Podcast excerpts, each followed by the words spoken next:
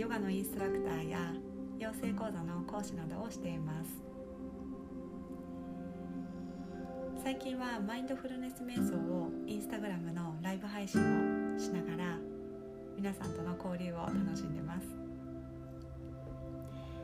えー、普段は目で得る情報がすごく多くて私自身もこう目を使うことがすごく多くてそんな時にラジオを聞いたら結構楽しかったんですね。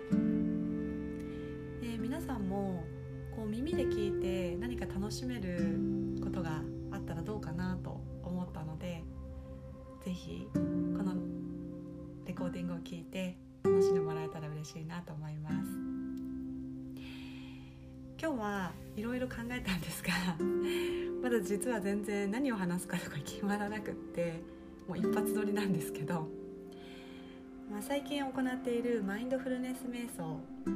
についてちょっと話しつつなんで私がマインドフルネス瞑想を始めたかそんなことを話せたらと思います。えー、まず私が初めてマインドフルネス瞑想に出会ったのは2015年 結構前ですね 2015年の、私がですね養成講座を受ける生徒だった時に遡ります。その時は養成講座の推薦図書としてマインドフルネス瞑想の実践書が、えー、課題図書として出てきました。当時は全く内容が分からなくて 正直なところですね。全然分からなくってむしろ活字が読めなくて。読んでると眠くなってしまうぐらい。まあまあ熱かったんですよ本が。なので私もああこれは読めないなと思って そのままにしちゃったんですね。でも、えーと、私のことを指導してくれた、えー、先生講師の先生方がとてもあのマインドフルネスに長けてる先生でもうその要素がすごく普通にヨガの養成講座の中に入ってるっていう感じだったんですよね。なのでおのずと自分も同じようななんかこうアクションをしていたというかもちろんねすぐには全然できなかったんですけど卒業してからこう気づいたらあマインドフルネスしてるんだみたいなことが結構あったんですよね。で、まあ、それに気づいたのも、まあ、1年2年ぐらい前の話なんですけどマインドフルネスっていうのがまず自分への気づきっていうふうに定義があるんですね。こう自分が満たされてるっていうふうに思いがちなんですけれどもじゃあ満たされてなかったらマインドフルネスじゃないんですかっていうふうに言われるんですが、まあ、そうじゃなくってとにかく自分の何でもいいから感情だったりとか感覚だったりまあふつふつと出てきた思考だったりとかそういうものに気づいてあげること。その気づきがマインドフルネスなんですね。そこでジャッジメントしない。だからポンポンポンポン出てきたものをただただこう 手のひらにポンと乗せて受け取る。そんな作業を常にしているっていう感じなんですよ。私もこう、まあ、先生方のおかげでそういったことがまあまあできてるなっていうふうに気づいていたんですけれどもうん、まあ、この今年ですね今年になって3月かな、まあ、このコロナの問題があってかなり私自身がそのヨガのインストラクターとしての活動に制限がかかってしまったんですね。最初はこう 何て言うの？1ヶ月2ヶ月で収まるんじゃないの？みたいな感じは思ってたんですよ。だからまあ1ヶ月目はこうゆっくりしよう。みたいな感じでちょっとなんかヨガとか普段受けられない先生方の何か配信とか見て楽しもうと思ってたんだけど2ヶ月目3ヶ月目になっておやおや？これはちょっと勝手が違うぞ。っていうことにようやく気づいたんですね。でそんな時にうんもちろんニュースもそうですけどあとは SNS もそうだしそんな時に結構私人の行動が気になっちゃったんですよ正直な話ね。で人の行動が自分と違うことをしている私だったらものすごく自粛に対してまあこんなこと自分で言うのもなんなんですけど協力的だったんですよ。本当に必要最低限しか家から出なかったですしうーんともう買い物とかも生活用品の買い物も2週間に1回とか、まあ、家の外とか出ますよ。庭とか。ただもう敷地内から本当に出ないっていう。もうなんかそんなことを厳密に守ってたんですよね。でもそれって言われたからっていうよりかは私の中で守るべきものっていうのが明確に2つあったんですよ。それはまず自分の家族。一つはまあ旦那さんなんですけど一緒に暮らしてる旦那さん。そして旦那さんの家族だったりと私の家族。もちろん、まあ、親族とかとは友達もそうなんですけど、まあ、そういった人たちにやっぱ不安を与えたくないっていうのが一つ。でもう一つは私の生徒さんたちです。でそれはうんとね私が例えばどこかにこう行ってすごく気をつけてたとしてもまあそういうことに例えば陽性になってしまったら徒さんたちにもやっぱりご迷惑がかかっちゃうっていうプレッシャーですね。私の中でやっぱり生徒さんって家族と同じなんですよ。それぐらい大事だしうん健康心の健康体もそうだけど心の健康のために、まあ、ヨガを伝えているところもあるのででそんな集まりの中にね来ていただいてるのに私のせいで その健康がね阻害されちゃうのはどうなんだろうっていうふうに思うので生徒さんにもそうだけどやっぱり、ね、スポーツクラブだったりスタジオさんにもご迷惑かかっちゃうっていう、まあ、プレッシャーが結構あったんですね。なのでやっぱりそこはすごく守ってたりとかして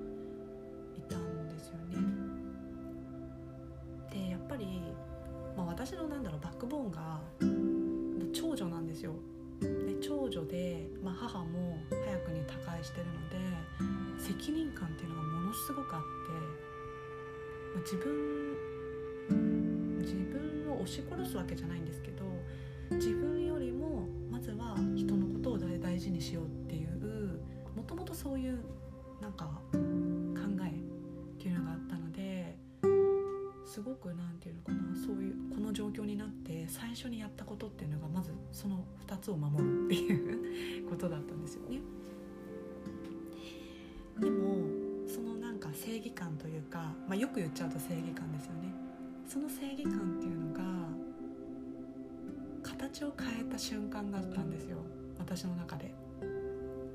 これは本当に先生としてどうなのって言われちゃうと思うんだけどもしよかったら聞いてくださいね。あの正義感っていうものが強くなっていくと間違ったことをしてる人がなんか許せなくなっちゃったんですよね。で許せないというかえなんでそれするの今？っていう考え方になっちゃったんですよ。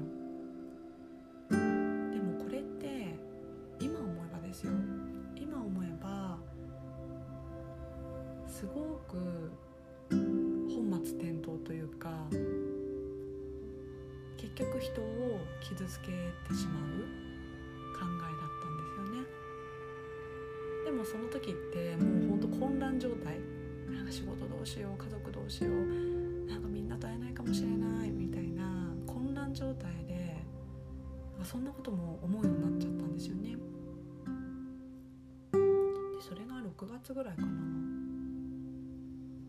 でまあ7月ぐらいから少しずつなんか兆しが見えたりとかすることもあってねなんかそのまんまの気持ちでいるのもこれは良くないぞと思い始めたりとかした時にこのマインドフルネス瞑想っていうのをやっぱりやってみようっていう風になったんですね。まあ居心地が悪かったんでしょう。なんか人のこと責めちゃうとか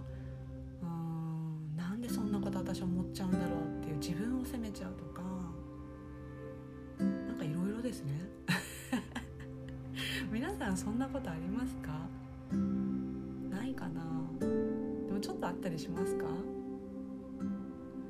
うん。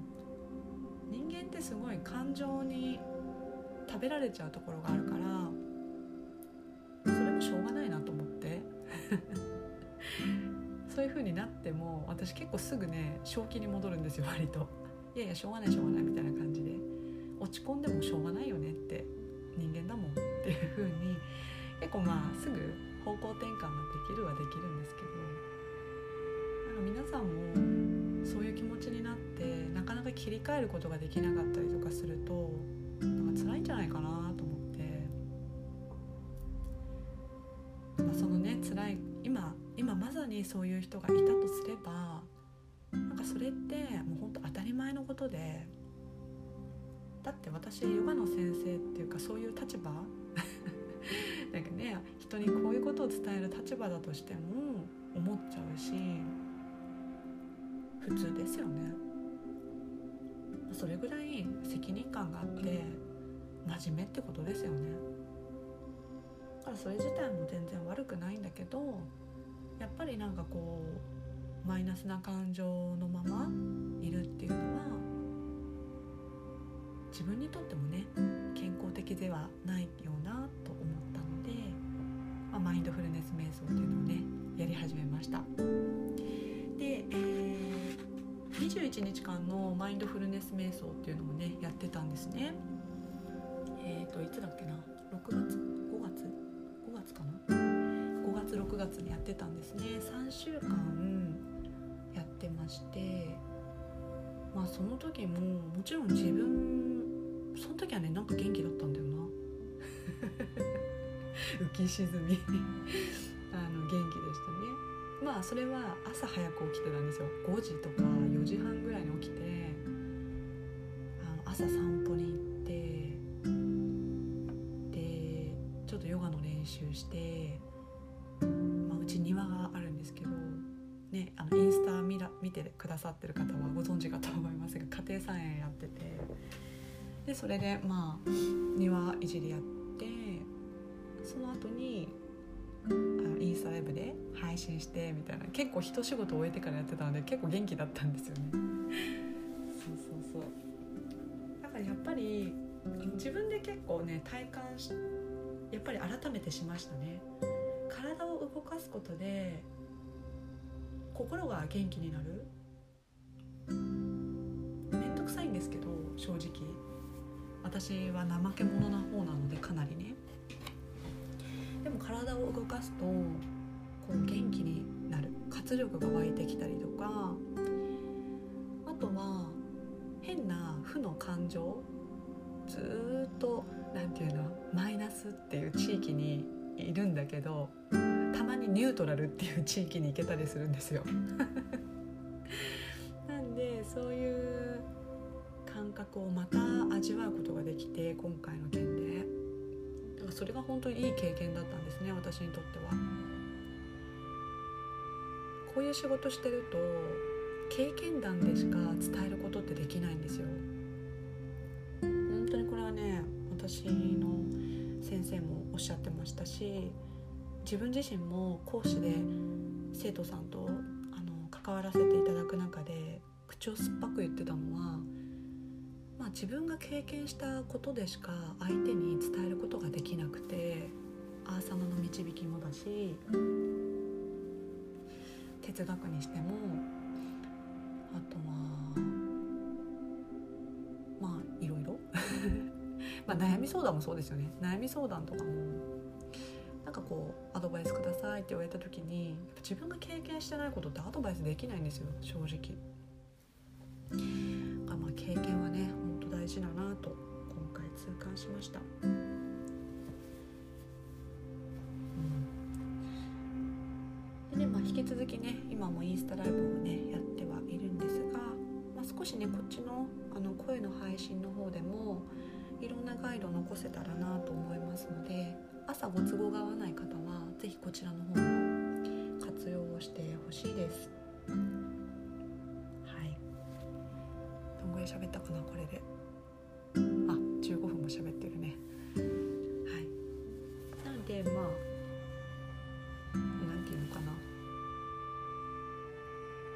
運動は大事。運動は大事。だって運動って運を動かすって書くじゃないですか。運が悪い時こそやっぱ動かすべきなんですよ。体もだしもう心もエネルギーも全部動かすと運が勝手にこう働いてくれて私たちのところに運んでくれるっていうことあると思いますよ。うん、あとは経験は大事。まあ経験ねしたことしか伝えることってできないし私がね私もこれもね昔やったことやっちゃったことなんですけど取り繕って言ったことがあるんですね。哲学の話を。ある先生の話でわーって感銘受けたっていう話をそのままそっくり言ったことがあるんですよ。そしたらねしっくりこなかった。私も。生徒さんも。いや言わないですよ。生徒さんは私に「なんか先生ちょっとよく分かんなかったっす」とか言わないんですけどでもなんとなくあるじゃないですか。空気的にっていうやつ。空気的になんかこれしっくりきてないぞみたいな。それを経験したのでしばらくね哲学の話するのやめたんですね。自分でちゃんと体現してから話そうと思ってまだ私には早かったかと思いつつあのちゃんと実行自分の体でなんか表してからにしようと思って今年の目標はそのクラスの前にその哲学の話をしていくっていうのを自分で目標を作ったのでまああのぼちぼちやれているかなっていう感じではあるんですが。ね、配信の方でも少しずつ哲学の要素とかも入れていこうと思ってるので是非ね聞いてください、はあ、初めてにしては頑張って喋ったかなこれ一人で撮ってるんでね。なんかいつ締めていいか分かんなくなっちゃうから。今日はこの辺で終わりにしたいと思います。なんであのマインドフルネス瞑想水曜日の、えー、6時半朝の6時半からやってますので是非ご参加できる方ご参加してみたい方はいらしてください。ではありがとうございました。また聞いてください。バイバーイ。